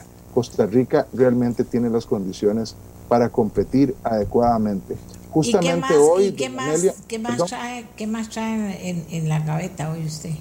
Bueno, hoy tenemos comisión de turismo, justamente los miércoles tenemos comisión de turismo, vamos a recibir... Eh, en audiencia a los representantes de las eh, cámaras más eh, grandes del país eh, en materia de turismo, pero también quiero decirle que estamos ya por muy cerca de dictaminar el proyecto de ley que justamente hablaba antes el ministro Segura, que es el de atracción de inversiones fílmicas. Hemos ya recibido en audiencia a mucha gente, tenemos claro el panorama, hemos escuchado también la posición de distintas instituciones, de COMEX, del Ministerio de Hacienda, para afinar el texto y francamente nos causa mucha emoción las expectativas que tenemos sobre la ley de atracción eh. Costa Rica tiene la capacidad de atraer una gran cantidad de filmaciones al país. Eh, con el comisionado fílmico hemos estimado, o ellos han estimado, que el país eh, en su arranque, en los primeros dos años, podríamos tener inversiones por encima de los 100 millones de dólares eh, de, gasto en el país a partir de la filmación de series documentales para Netflix o para eh, el cine y obviamente nos entusiasma mucho lo, el impacto que esto puede tener en muchas de nuestras comunidades, especialmente comunidades eh, rurales que están cerca de algunas de nuestras más importantes bellezas naturales eh, que son buscadas por los productores de las películas y de las series internacionales para poder tenerlo como un marco de referencia. Incluso eh, vamos a ir a competir a un mercado que es muy competido. Hay algunos eh, países de la región que no solo están dando exoneración de impuestos, sino que también de la plata de los, de los mismos países le están dando bonificaciones o contribuciones a eh, esas producciones fílmicas. Bueno, nosotros no estamos en condiciones de meternos la mano a la bolsa, pero sí de otorgarle ciertos beneficios que están contemplados en esa, en esa legislación. Y es una oportunidad que hemos estado perdiendo, doña Amelia. A mí quiero decirle que a mí me, me, me, entristeció, si no enfureció, el otro día que, que tuvimos a, a, personas que están dedicadas a esta actividad en grande y que nos decían que recientemente tenían listo eh, todo para traer acá una película eh, filmada para Netflix que tenía en su guion a Costa Rica como el lugar de la historia y tuvieron que filmarla en República Dominicana porque no tenían las condiciones para hacerlo en Costa Rica desde el punto de vista legal y de los incentivos o de los beneficios en materia fiscal. Bueno, eso no puede seguir pasando. Costa Rica tiene que entrar a competir y ya estamos muy cerca de dictaminarlo para llevarlo al plenario legislativo. Pero seguimos todavía con el tema de conexión. Eh, todavía no vamos a traer a la ministra, pero yo supongo que eso se está trabajando rápido, ¿verdad, don Carlos Ricardo? Porque eso es fundamental.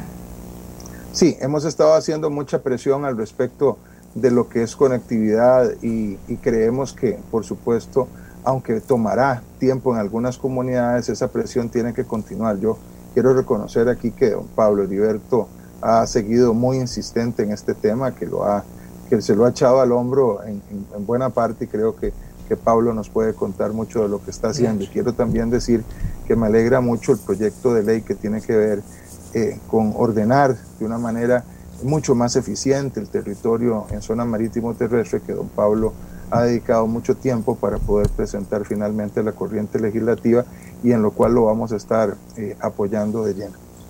Como les dije, pellizcados, todos los que elegí son pellizcados. A ver, don Pablo Heriberto, ahora sí, usted con una cartera llena también.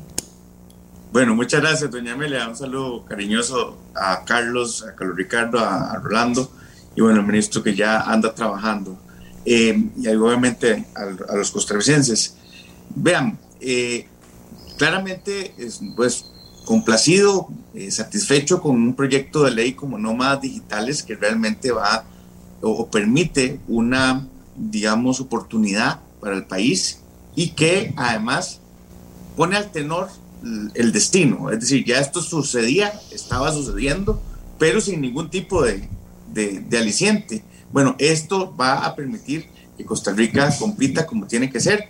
Y obviamente, lo que decía don Carlos Ricardo, nosotros tenemos un expediente gigante ya de, eh, digamos, de gestiones con el ICE principalmente. También lo tenemos con el sector privado.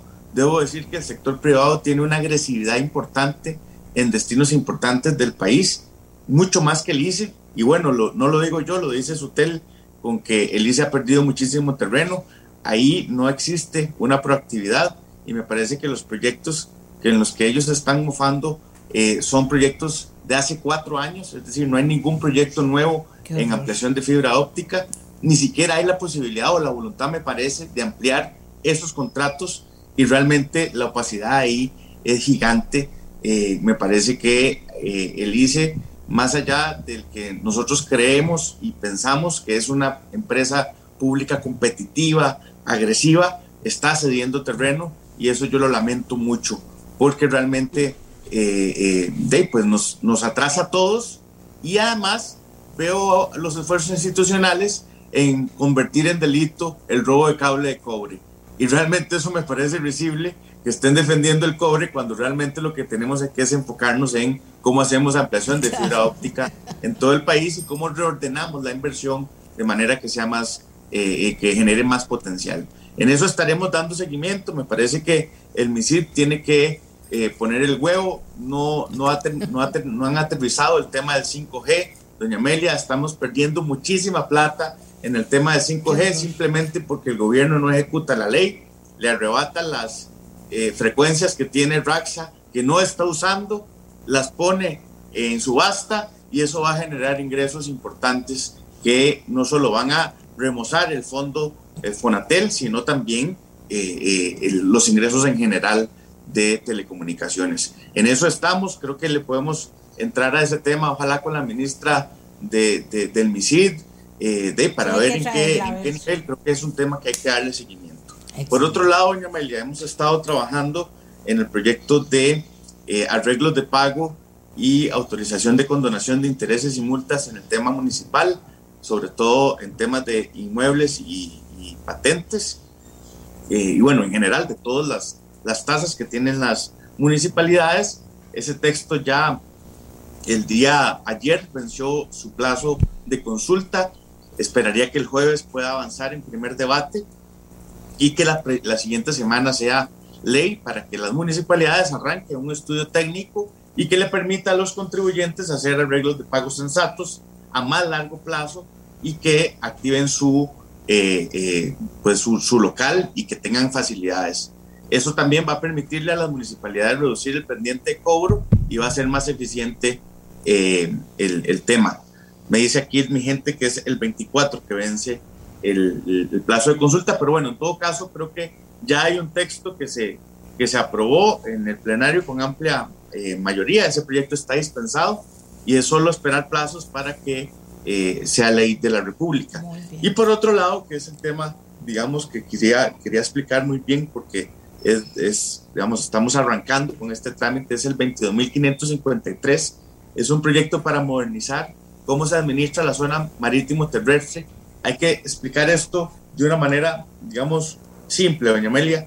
Este país tiene la, los 200 metros de playa, ¿verdad? Desde, donde está el agua, digamos, hay al, digamos, lo que se conoce como la playa de todo, de todo el país, hay 200 metros que regula y tutela el país desde hace mucho tiempo, desde siempre, y que ha permitido que las playas sean públicas.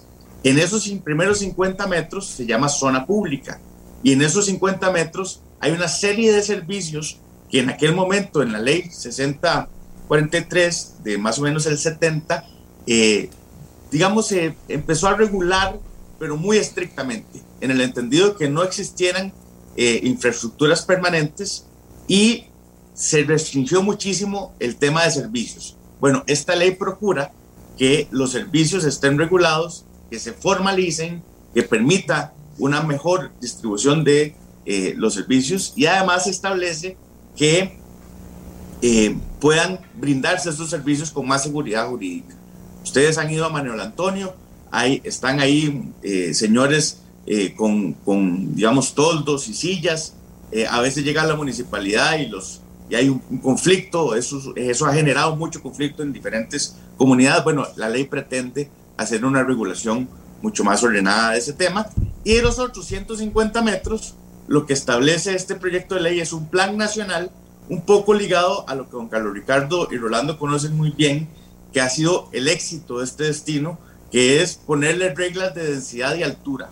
Eso en Turrialbeño es que la, la, densidad es cuántas habitaciones y a qué altura van a tener por metro cuadrado en esas 150 metros los emprendimientos de hoteles, de restaurantes, de, de digamos, casas o de la concesión que corresponda.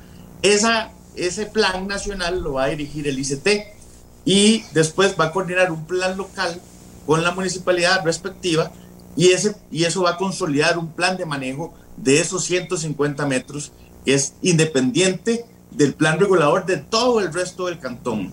Es decir, vamos a hacer una planificación urbana mucho más específica en esos 150 metros que permita más con más rapidez hacer concesiones con más rapidez calcular el canon, con más protección ambiental cuidar de esos 150 metros y además va a permitir que eh, el país pueda avanzar y generar empleo. De manera que este proyecto de ley obviamente es una propuesta inicial que ha trabajado mi despacho con el ICT durante casi dos años, que el despacho de don Carlos Ricardo nos colaboró muchísimo y nos ayudó en afinarlo y en, y en digamos, eh, acotar temas y sobre todo precisar eh, conceptos y que en este caso creo que esperaría, bueno, ya el, Ejecutivo lo convocó, esta semana eh, que viene podríamos ya arrancar el tema de consultas y, esperaría que pronto en agosto podríamos estarlo haciendo algunas audiencias si es necesario, pero me parece que es un tema de discusión nacional, que es un tema de relevancia nacional, sobre todo porque este destino ha competido y además le ha buscado o, aspira a, desarrollar mucho mejor eh, este destino turístico y actualizar la ley de cómo administramos el tema costero me parece que es vital. De manera que, doña Amelia, sí, estamos muy ocupados, hemos estado muy creativos en este tema eh, y me parece que es un gran avance. Yo diría que este es uno de los proyectos sustanciales, eh, así como como, como otros eh, de vital importancia para que el país pueda tener competitividad. Bien, bueno, Rolando, ¿vieron, vio usted cómo viene esto, verdad? Viene con fuerza, viene con mucha fuerza. Yo no sé qué piensa usted aquí, dice, me gustaría, doña Amelia, que usted hiciera una mesa de trabajo con el ministro de Agricultura para que se preocupe por los agricultores como hace el ministro de Turismo por nosotros. Vea qué bonito. Estuve en Montezuma bueno, aquí ya tengo un montón de cosas. ¿Cómo lo ve usted como conocedor del, campo? Vamos avanzando en cosas importantes porque a mí me surge una preocupación, pero primero lo, escucho a usted, don Rolando. Eh, buenos días, doña Meli, y don Carlos Ricardo, Pablo Alberto y a toda la audiencia. Eh, muchísimas gracias por la oportunidad y de retomar los temas, los temas de turismo en su programa. Eh, sin duda muy buenas noticias esta mañana, pero creo yo que me toca a mí ponerle un poquito los puntos a las IE sobre los pendientes. Primero, muy agradecidos en el sector por la aprobación de nómadas digitales ya como ley de la República. Ahora pendiente en este tema, parte del ICT, creo, eh, urge ya un plan de mercadeo específico para ese nicho del mercado. Eh, también contactar a todas las empresas que tengan declaratoria turística o CST para ver qué tipo de oferta van a poder este, otorgarles a las personas interesadas en venir a hacer teletrabajo desde Costa Rica, de manera tal que en la página del ICT, de una manera muy sencilla, el interesado pueda encontrar oferta por región del país, por tipo de, destino, qué sé yo. Esa parte urge, de lo contrario, la ley en realidad será eh, ley muerta, si no la si no la ejecutamos en ese sentido. Eso lo vemos la próxima semana, me parece fenomenal. Luego, otro punto importante, doña Amelia, que nos surge es la flexibilización de restricciones con el avance acelerado que hemos tenido en la vacunación. Creemos que es posible ampliar las horas de, de horarios eh, e inclusive tener algún tipo de eh, favoritismo a las personas que ya están vacunadas, que puedan circular más días, que presenten su carnet de vacuna este, como una forma para poder eh, transitar cualquier día de la semana. Esa parte creo que es urgente y creemos que ya está demostrado que el sector turístico ha sido responsable en la aplicación de protocolos y ha, estado, ha sido claro que no somos un foco de contaminación o de contagio importante, eh, especialmente en las zonas rurales. De modo que hacemos un llamado una vez más para que en la medida de lo posible se flexibilicen las restricciones que hoy caen sobre nosotros. Y luego, doña Amelia, para poder ya interactuar un poquito con don Carlos y don Pablo, este, hay un punto que en este momento se está convirtiendo en, una piedra en el zapato muy importante, que son los permisos al transporte turístico. Estos están este, básicamente cerrados por parte del CTP, eh, aduciendo que este, le está dando prioridad a los que ya tenían. Pues la realidad no es así, la realidad es que de pronto alguien nuevo quiere empezar a emprender o, un nuevo transportista necesita una unidad, las cosas se van moviendo y creemos que hay que flexibilizar esto, o sea, no puede ser que sea este, un, un ente como esto los que diga sí, usted tiene derecho a poner, comprar una microbús y ponerse a trabajar o no. Y luego otra cosa que hoy me han llamado la atención es el tema de las licencias de conducir para los choferes de turismo. Las citas las están dando hasta tres meses, de modo que para ellos es una herramienta de trabajo, ¿verdad? No es, eh, no es la licencia de, de, la persona de 18 años que quiere ir a matar fiebre. Y ahí tenemos un gran problema. Hay, hay un, un, un, embudo en, en, el departamento de licencias del MOP y bueno, ya son, son los, los palos de, de, la carreta que, que urge este, solucionar de forma inmediata. Y aquí tengo otro. ¿Qué van a hacer con acueductos y alcantarillados? Que no le da agua a nadie ahora que asumió las asadas. Es en la zona de Bahía Ballena, por ejemplo, debió entregar un acueducto hace un año y no dan disponibilidades de agua. Primer requisito para entrar al Colegio Federado de Ingenieros y Arquitectos para aprobar planos. Son temas, Rolando, que después podemos ver cómo cómo lo, lo, desarrollamos. No sé, eh, hoy se nos fue rapidísimo el tiempo, pero qué bonito, porque puras cosas que se pueden hacer y que se están haciendo. Yo tengo una idea, necesito que ustedes me ayuden y la gente que me escucha a buscar alcaldes pellizcados, pellizcados de las zonas turísticas, porque quiero hacer una campaña. La campaña es cómo ponemos bonitas las zonas turísticas. Están llenas de zacatales, están unas sucias, otras despintadas, eh, unas cosas que están, porque me lo sé con conocimiento de causa, por eso lo hablo ahora, porque eso también tiene que hacerse algo entre la municipalidad y la misma y la misma empresa fuerte de las zonas para ponerlo en bonito. Ese es un aporte que quiero hacer que es importante y, lo, y voy a tratar de hacerlo. Y el otro tiene que ver con este tema de que, ¿cómo hacemos también? Aquí es todo, ¿cómo hacemos?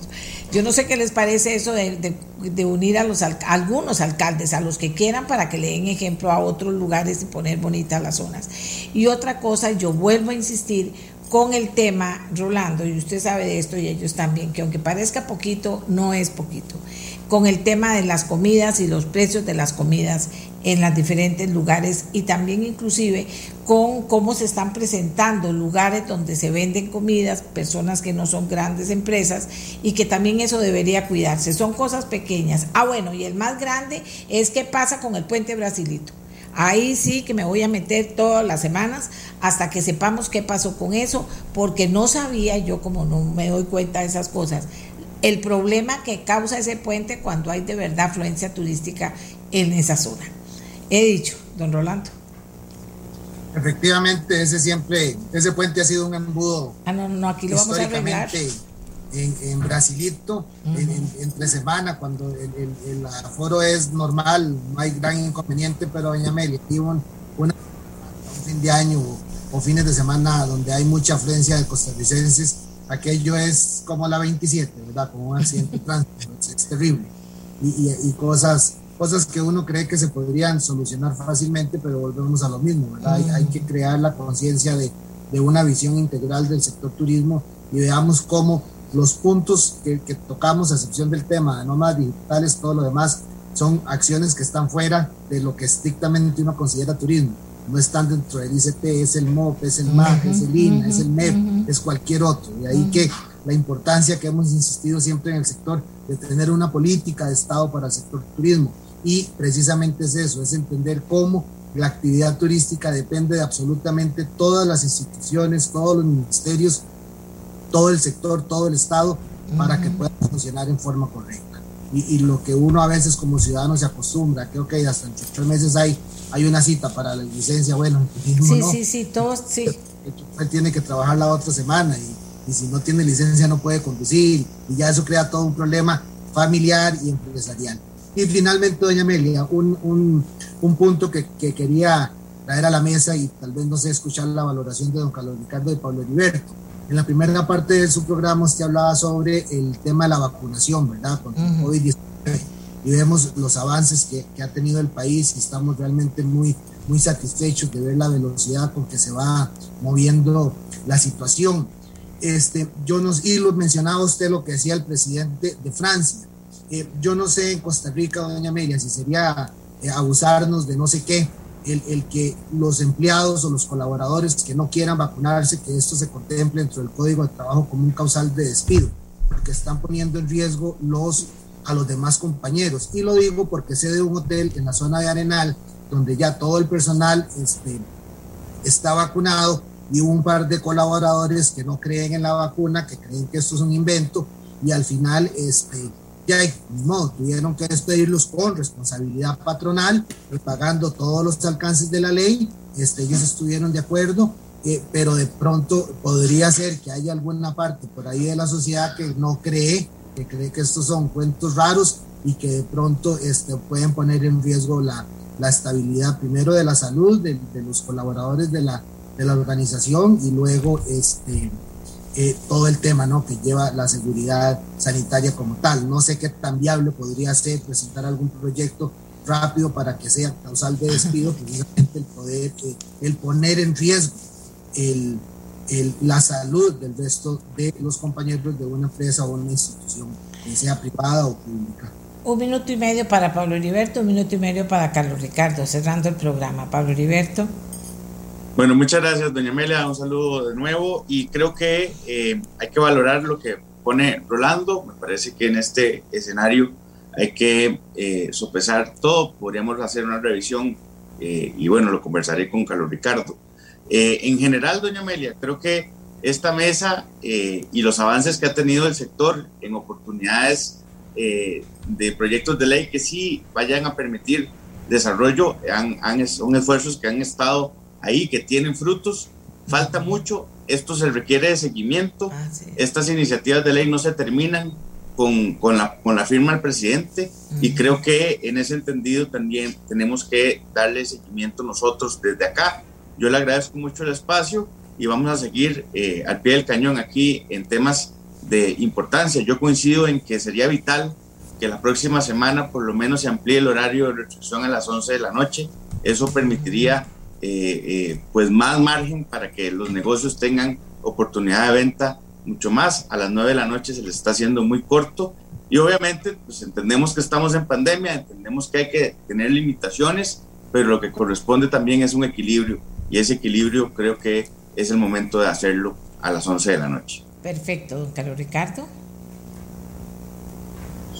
Estás con el, con el sonido quitó el sonido. Gracias. Ya. No, decía, decía gracias, Pablo. Decía que, que don Rolando es muy ingenioso. Eh, me, me, parece que, que, lleva una parte de razón. La verdad es que es un tema a analizar. El tema de este tipo de, de pandemia se puede prolongar en el tiempo. Es, es importante entender que de repente eh, las cepas siguen eh, moviéndose y cambiando la enfermedad y entonces hay que estarse sometiendo a distintas vacunas. Y la verdad es que la población no tiene por qué estar encerrada a causa de los anticiencia, que no creen en estas cosas y que entonces este, piensan que es que les van a meter un chip a través de una, de una vacuna.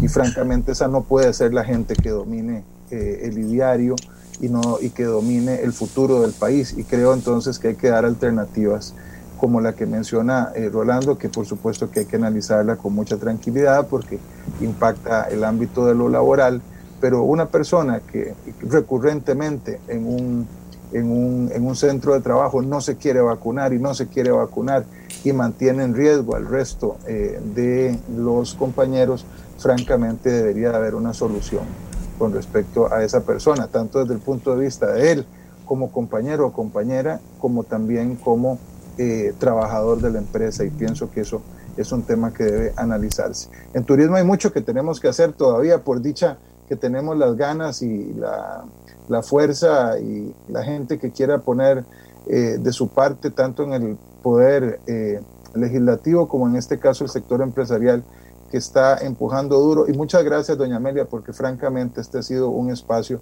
que nos ha seguido permitiendo empujar y poder desarrollar ideas que ya ve, ya están funcionando y, comenzamos a conversarlas justamente aquí en nuestra voz. Y seguimos. Bueno, yo estoy con lo del puente sobre el río Brasilito. ¿Qué pasó con eso? Que por favor, gente, si tiene información, me informe y yo estoy tratando de conseguir información. Vean qué bonita que es mi gente, mi gente, los que trabajan aquí conmigo por el teléfono. Dice, buenos días, doña Amelia. También debe, los ciudadanos también debemos colaborar con el ornato. Nada cuesta limpiar las aceras y la mala hierba que tenemos al frente de la casa. Si todos nos preocupamos, es más fácil nos dice de primera entrada, que ya ahorita lo contacto, don Ronald. Eh, vamos a ver. Eh, vamos a ver. Aquí va, ahora los leo todos y después se los cuento. Sigo con el puente sobre el río Brasilito porque no entiendo. Con esto del ornato también.